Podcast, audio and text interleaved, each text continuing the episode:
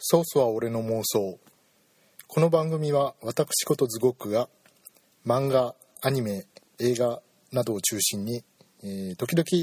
哲学数学社会学、えー化学物理学などもちょこっと織り交ぜながら、えー自分の好きなことを好き勝手に雑談している妄想をベースとした番組です。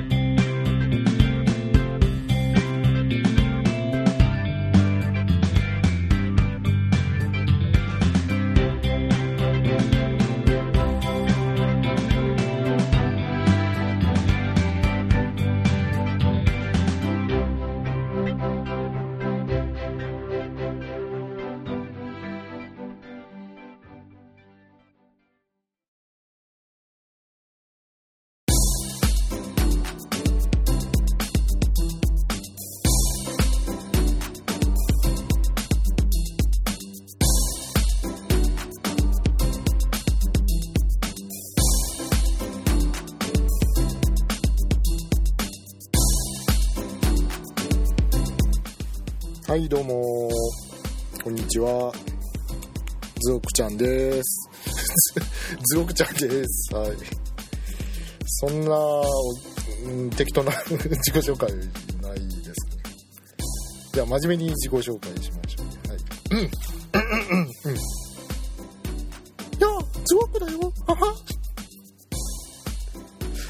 あこれは危険な自己紹介ですかいやあの緊張して声が裏返っただけなのであの決してあの某キャラクターの真似とかそういうことではないのであの訴えるのはやめてほしいです。はいえー、こんにちはズゴックでございます。えー、皆様いかがお過ごしでしょうか？えー、エヴァ級見ました？エヴァ級。あ大丈夫ですよ。あのネタバレしませんので。ネタバレ大丈夫ですよ。あのねしませんので安心して聞いてください。ただねあの一つだけね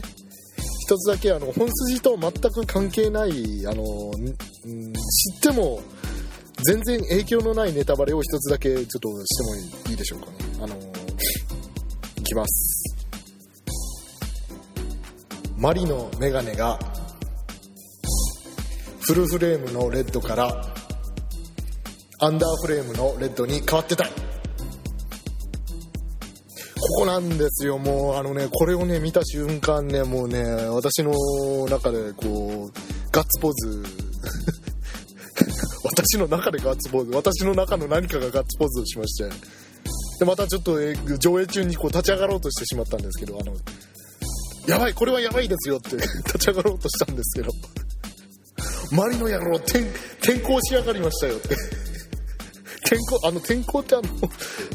学校を移る方の転校じゃなくてあの転転校あの思想を社会的な政治的な思想を変えるの意味の方の転校ですね。あのやばいですよマリのやつ転校しやがりましたよ。ってあいつはあいつはフルフレームのレッドを捨ててあーあーアンダーフレームのレッドに仕上がりました。俺を誘っていると思ってこうあの立ち上がりそうになったんですけどあの隣のお姉ちゃんポカーンとした顔であのスクリーンを 見つめてましたんでうんそれはこの内容だとポカーンだよねとか思いながらこうそこをおとなしくこう座ってあのエンディングでねあの宇多田ヒカルの歌が流れるまでこうおとなしくしてたんですけどまあまああのネタバレは以上です。はい。多分あのーエヴァ級を見た方たくさんいると思うんですが、あのー上映中にそこで興奮したのは私だけなのではないかと思います。はい。えー本日の本題なんですけど、あの、今全然関係ない話ですね。えー本題は、えーと、おねしょたは素晴らしいと題しまして、えーお送りしようと思います。おねしょた、ね今までも何回かこうちょっとおねしょたおねしょたって言ってきたんですけど、まあ、改めまして説明しましょう。えー、おねしょたっていうのは、えー、おねしょをしたショタじゃなくて、これも毎回言ってますか？はい。重要なんですよ。結構間違えてる人多いんですよ、そういう風に。まあ、それはそれでありかなと思うんですが、はい、シチュエーションとしてはありですね。おねしょをしたショタのことではなくて、えー、お姉さんとショタの略ですね。つまりお姉さんとショタのカップリングについてのこういろいろな、うん、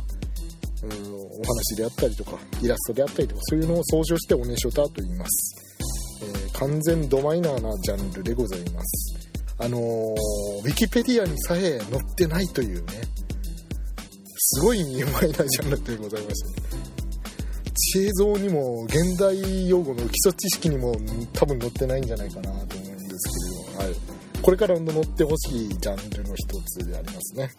私が今一押しのジャンルでございます。えー、分かりやすく実例を挙げますとですねまあ、あのおねしょた一般的に、えー、と20代女性と小学生ぐらいの男の子のカップリングっていうのがこう一般的なんですけれど、えー、まあまあまあまあまあ目安ですからいろいろありまして例えば一番のメジャーどころでいくとやっぱりあの江戸川コナンと毛利蘭じゃないでしょうかねああの2人がやっぱりねまあ、本当は同級生なんですけどコナンはあの工藤新一なんですけど。あやべ。今今の内緒内緒ね、えー、コナンとランのね組み合わせ。これがまあ多分今日本で一番メジャーなおねしょたじゃないかなと思うんですが。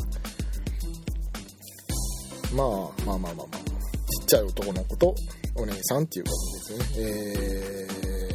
小学生と高校生だからだいたい10歳差ぐらいかな。うん、行くとしたら。うん、えー、っと、他にもですね、そうそう、今、さっきエヴァの話をしましたけど、シンジ君とミサトさんも、これは、まあ、ある意味おねしょたですよ。うん。私もちょっと気づかなかったんですけどあそういやこの2人そうだなみたいなちょっとギリギリですわね14歳なんでもうそろそろ初太って感じもないんですけれどあのシンジ君はもう精神的にちょっと初太かなっていう ところもありますんで、えーまあ、なかなかいいんではないかなみたいな。えーあと他に実例は、例えば、そうだ、あのー、あれですね、えー少女革命ウテナご覧になった方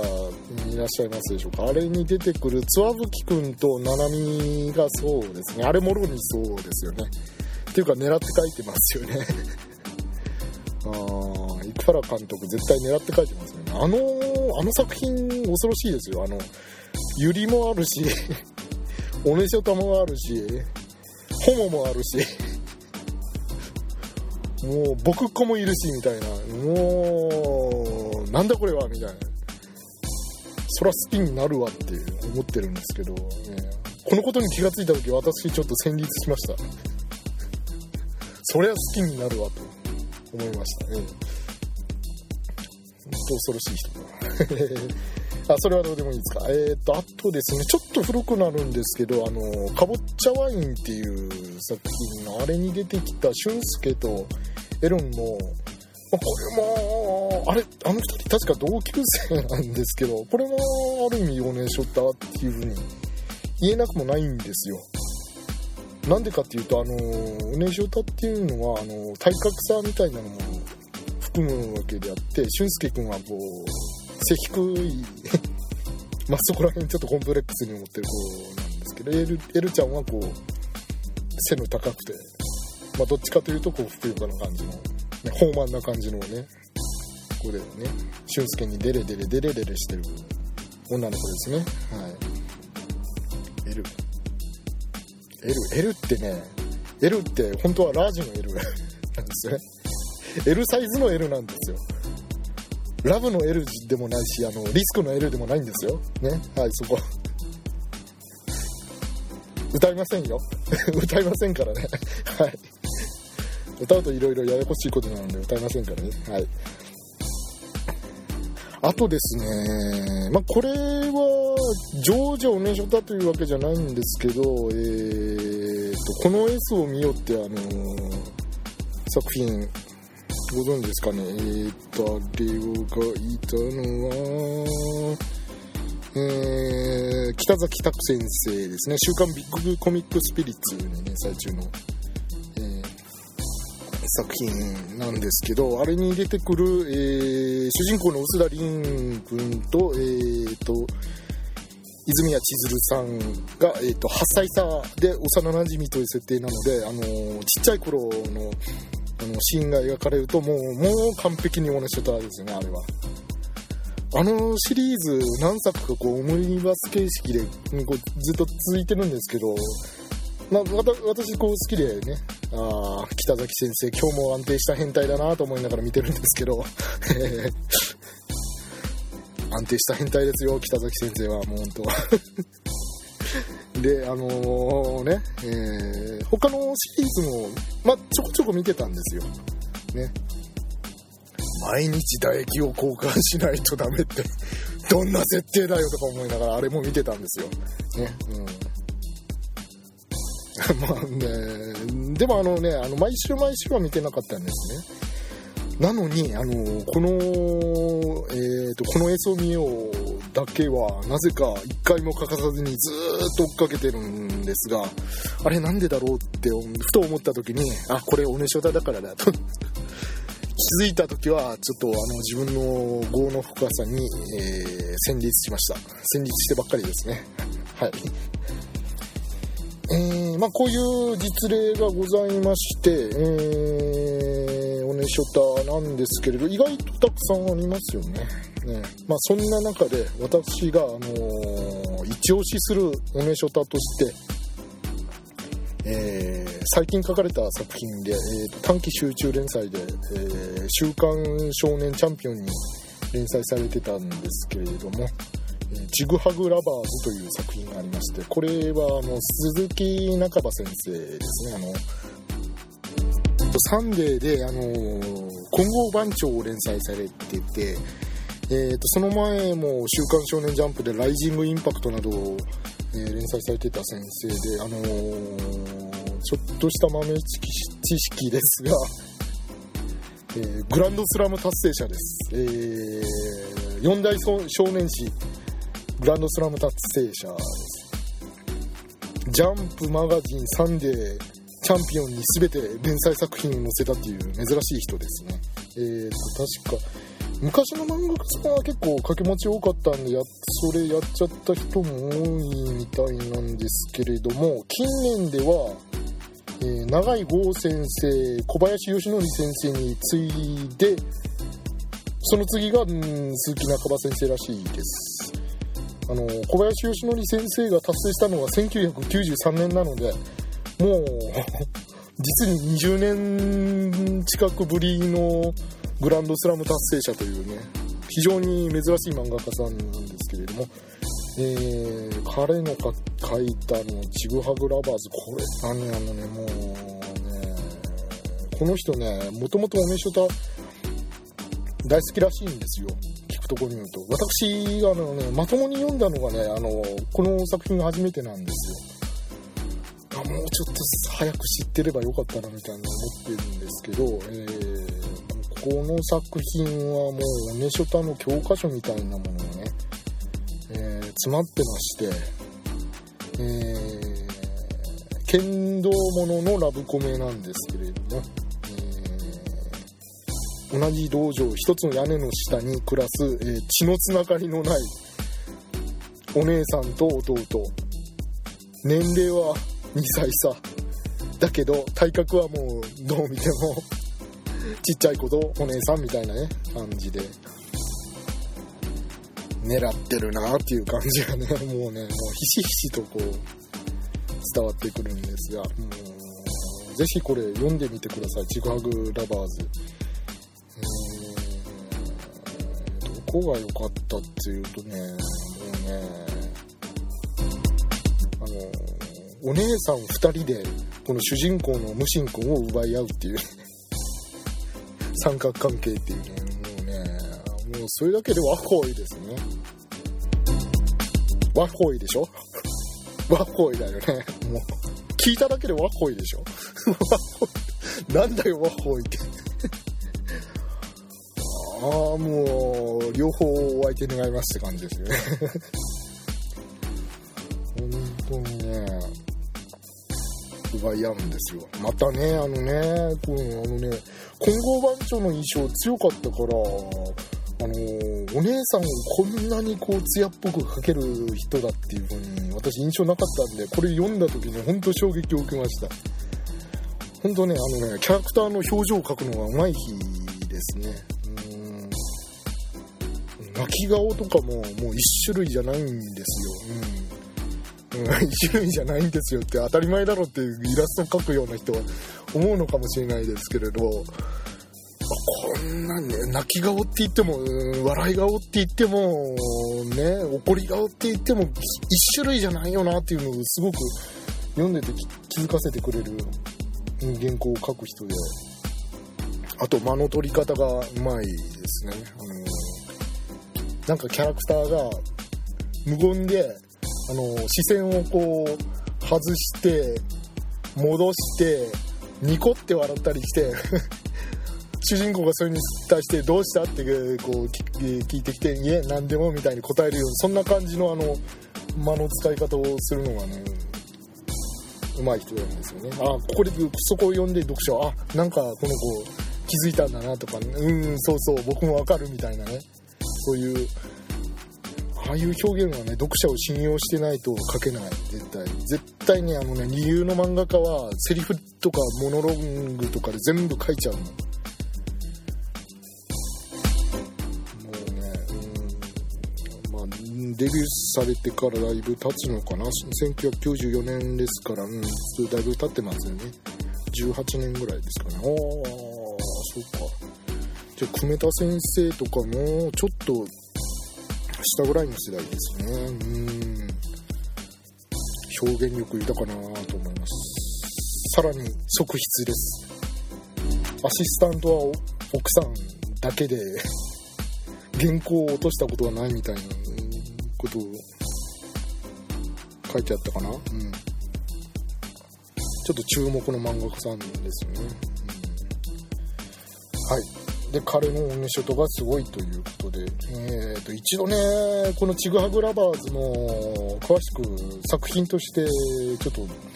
このポッドキャストでねそうそう俺の妄想で取り上げたいですよね、まあ、そのためには準備しないといけないんですけどはい、えーと、今日はおねしょたという全体のジャンルの話をしたいと思いますので、えーと、そっちに戻ります。で、おねしょたのここが素晴らしいという話をしたいと思いますが、えーと、まずね、あのね、このジャンルのね、特性として、あの、ショタ好きの女性と、あのお姉さん好きの男性両方の需要に応えられるっていうね、珍しい 側面がありまして、なかなかないですよね。あの全く違う要求を一つのジャンルで満たしているってね。うん、うん、これは、珍しいのではないかなと思うんですよ、うん、であと、えー、まあこれはまあロリの方にも あることなんですけれども、まあ、年齢の壁ですよね。要するにこう年齢差のあるカップルだと年齢の壁によってこうちょっと法律に阻まれたりですとか社会通念的なねこう世間の目とかねそういうのになんか阻まれたこう、うん、ちょっと禁断の声みたいなところがあってそういうところがまあ魅力なんじゃないのかなというふうに考えております。であのー、今回放送するにあたってオネジョタのどういうところに私は魅力を感じているのかなというふうに考えたんですけれどもうーんよくわかんない。まあよくわかんないなりに考えたんですよ。えー、まあ、オネショタってじゃあ大体どれくらいのカップルどこからどこまでがオネショタなのかと。考えまして、えー、まあ、具体的に言うと年齢差とか何歳から何歳まで何歳と何歳の組み合わせでならオネショタなのかっていうことを考えまして、えー、ノートにいろいろ書き出してみたんですけれど、えー、大体10歳から15歳というかその周辺あたりの年齢差が一番ピンとくるのかなと思ったんですよね。うん。皆さんそれくらいじゃないでしょうかね。20歳とか、まあ30歳離れてきたら、10歳と40歳ですから、もう、それお姉ちゃんたちより、あの、ババアショットじゃないかな。まあ、完全にババアなんじゃないかなと思いまして、えー、まあまあお姉さんとなるにはまあやっぱりこうね、まあ、20代ぐらいかなっていうふうに考えまして。でいろいろこう組み合わせを考えてたんですけどあれ？そもそも定義ってないのかなと思って調べたんですよ。調べたところあの載ってないんですね。何歳から何歳までってね。まあそりゃそうかと思って。じゃあショタショタね。翔太郎コンプレックス。だったらあの大体何歳ぐらいかっていうの載ってるんじゃないかなって調べたら載ってないんですよ。えー、ショタコンの語源は、えー、鉄人28号の金田翔太郎が元とされみたいに書いてあってで金田翔太郎君の設定年齢は10歳なんですよね。まあまずそれくらいでいいと思いますショタは。その前後ぐらいだろうと思います。はい。なので、えーと、このショタコンという言葉がそもそもロリコンの対義語としてあの少年をめでる女性の場合は何と呼べばいいんですかみたいなこうところから問題提起からこう発せられてショタコンという言葉が生まれたらしくってじゃあロリコンのあの対象年齢を調べればいいんじゃんと思って調べたんですけど載ってないんですよね。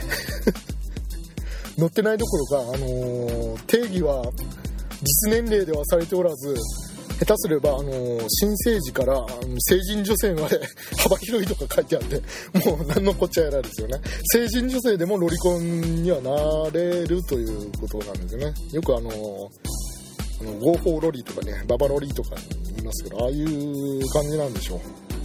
えーまあ、成人女性でもロリータな方はいらっしゃいますんでああそうかなと思いまして。これは困ったぞと。定義ができませんぞと。あら困ったぞと。どうするんだと。どうするどうすんの俺って。ちょっと古いですかそれ。ねライフカードの CM でありましたよね、はい、えー、あと年齢差で定義するのは